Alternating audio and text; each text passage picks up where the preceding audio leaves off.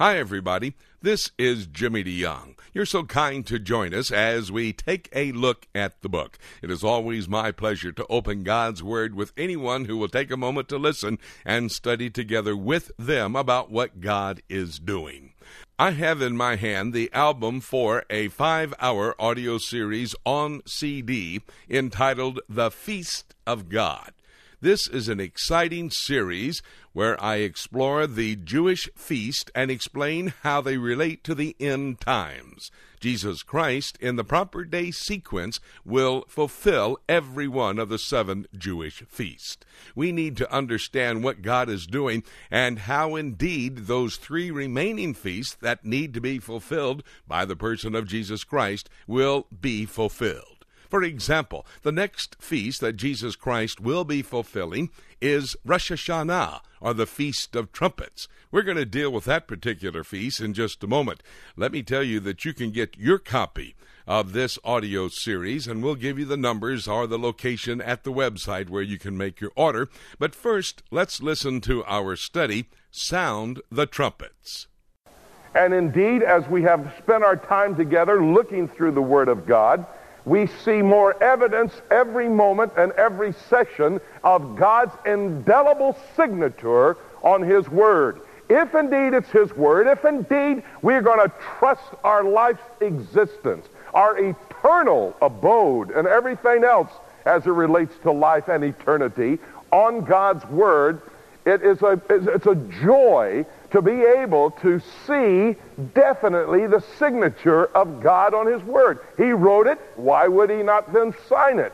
And indeed, that is a thrilling thing to my heart, and I, I pray it's going to be, or has been, a thrilling thing to your heart.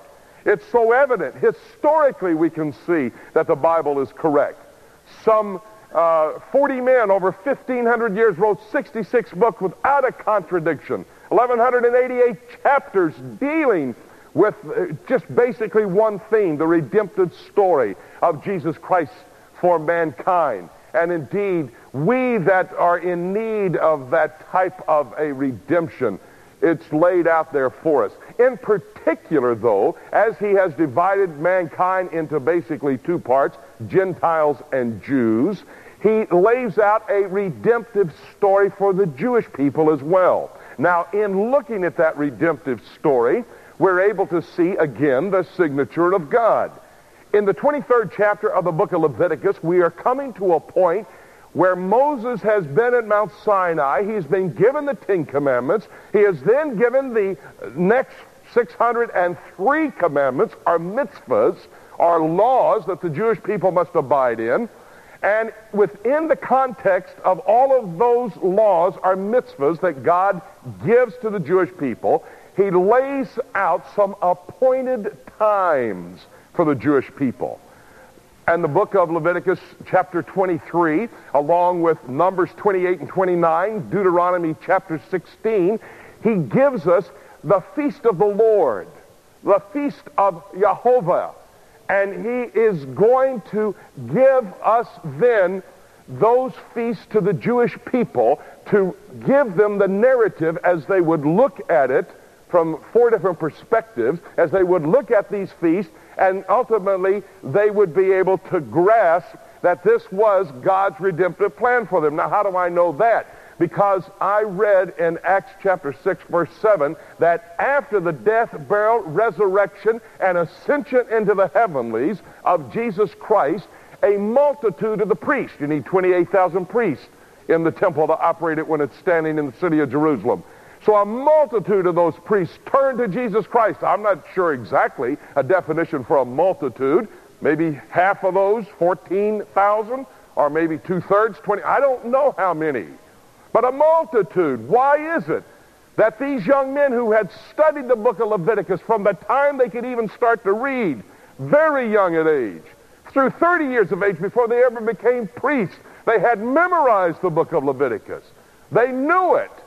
Why is it that they would turn to Jesus Christ? And then after 30 years of age, they continue to study. I mentioned the other day that the high priest, when he would go into the Holy of Holies on the most holy of all the Jewish feast days, Yom Kippur, the Day of Atonement, he would study for 24 hours the Word of God once again to refresh his mind of what God's Word says about it.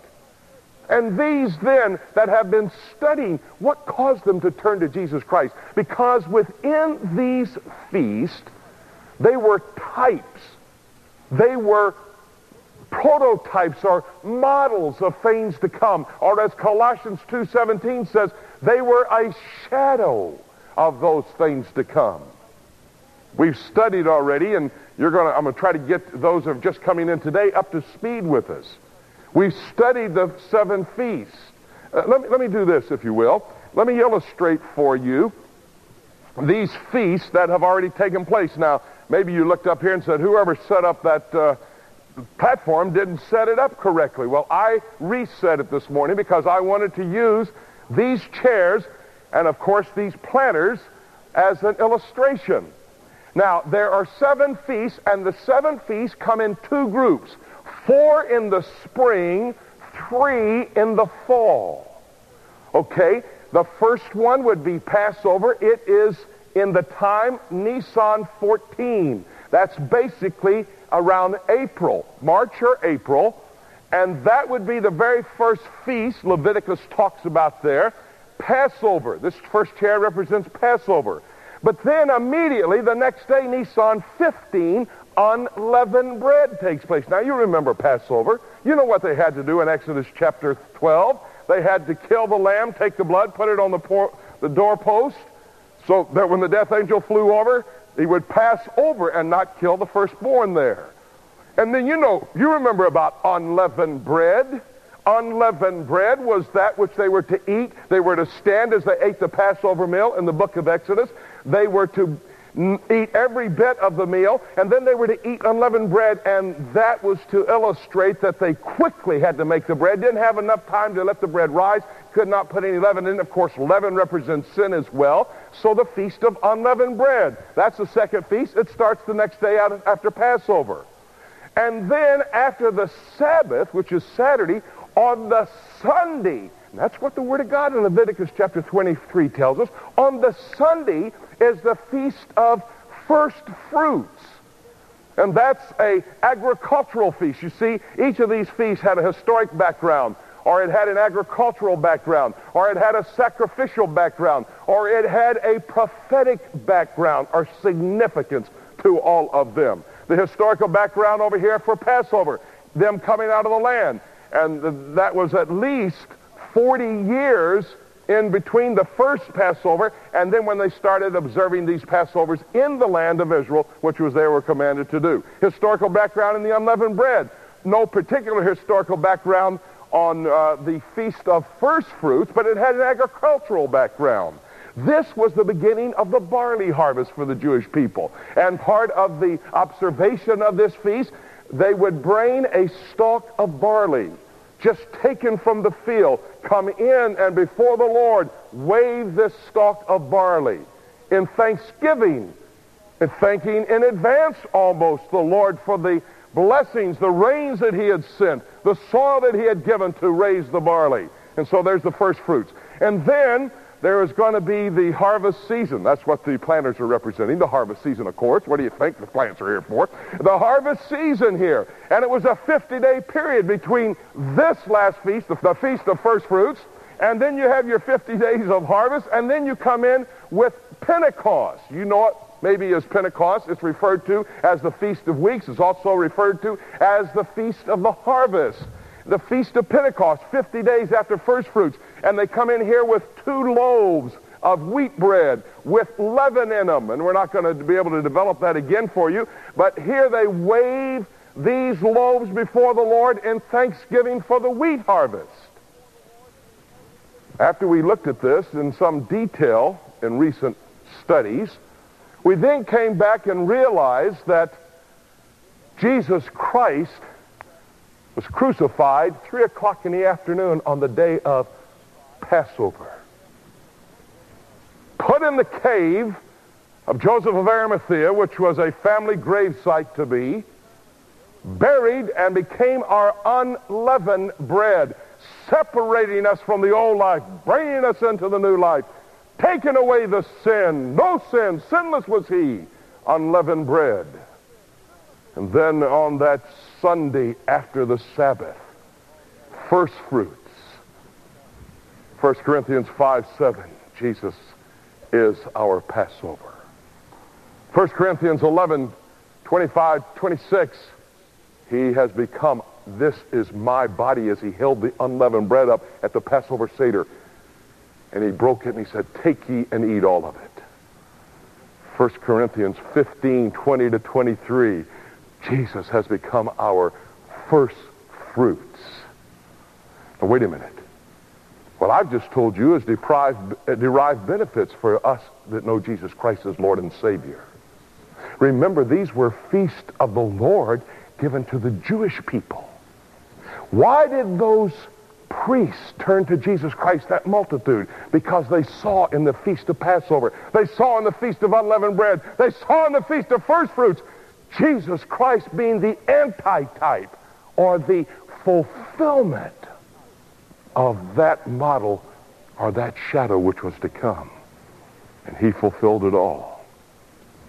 As we indicated in this study, the rapture does not take place on the Jewish Feast of Trumpets. Instead, it is the second coming of Jesus Christ that will be fulfilled on some future time of Rosh Hashanah or the Feast of Trumpets. You need to have this entire series.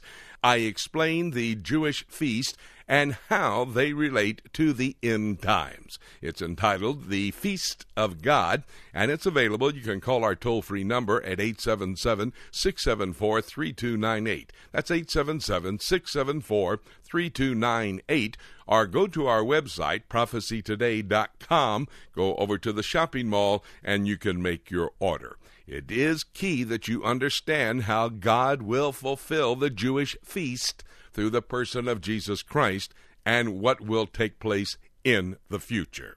Again, thank you so much for joining us to study God's Word as we continue to understand God's prophetic scenario for the end times. It becomes more and more aware that the rapture of the church, when Jesus shouts and calls us up into the heavenlies to be with Him forevermore, could take place at any moment. In fact, even before I finish making this announcement to you. That being the case, there's nothing left for me to say except let's keep looking up until.